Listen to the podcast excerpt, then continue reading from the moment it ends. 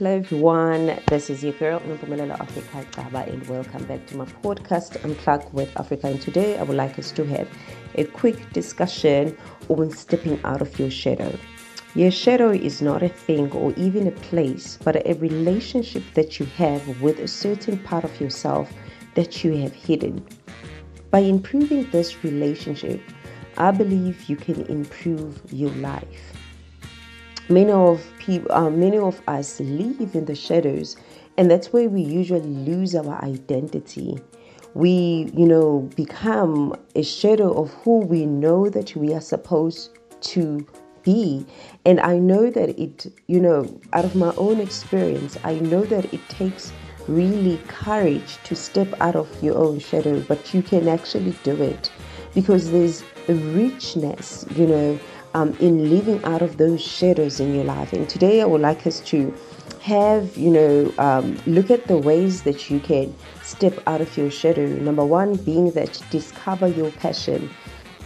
I mean, you have to find that one thing um, that you know that makes you happy, that you, you know, you can wake up in the middle of the night and actually do it with no effort whatsoever. And I love what um, Pastor T.D. Jakes usually says that if you're just not sure about your passion or your purpose in life, just find one of those things because if you find your passion, then um, it is always linked to your purpose in life. And if you find your purpose in life, it is usually linked to your passion. So just find one um, between these two. And another thing is that um, the way that you can also step out of your shadow is number two is that you need to meet new people um, there's this thing of meeting new people, totally strangers, and engaging with them. They kind of open your horizon, you know, especially if you're going to actually engage with people who come from a different walk in life.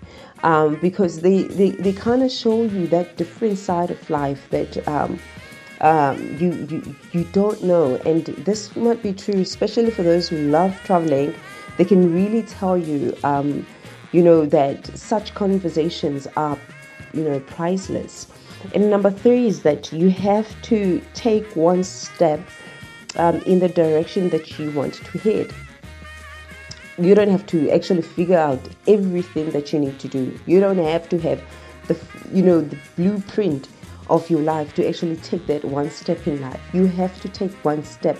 They said that the journey of the thousand miles begins with one step. So you have to take that one step, uh, you know, in a direction of where you want to head, because it is it is that one step that you take in life that makes the whole, you know, difference um, in your life. And you don't have to remain in those shadows. I mean, you don't. You can actually break out of, you know, out of those limiting belief and fear uh, that you have um, within you and you can actually pull yourself and um, out and and live your best life just just just think about it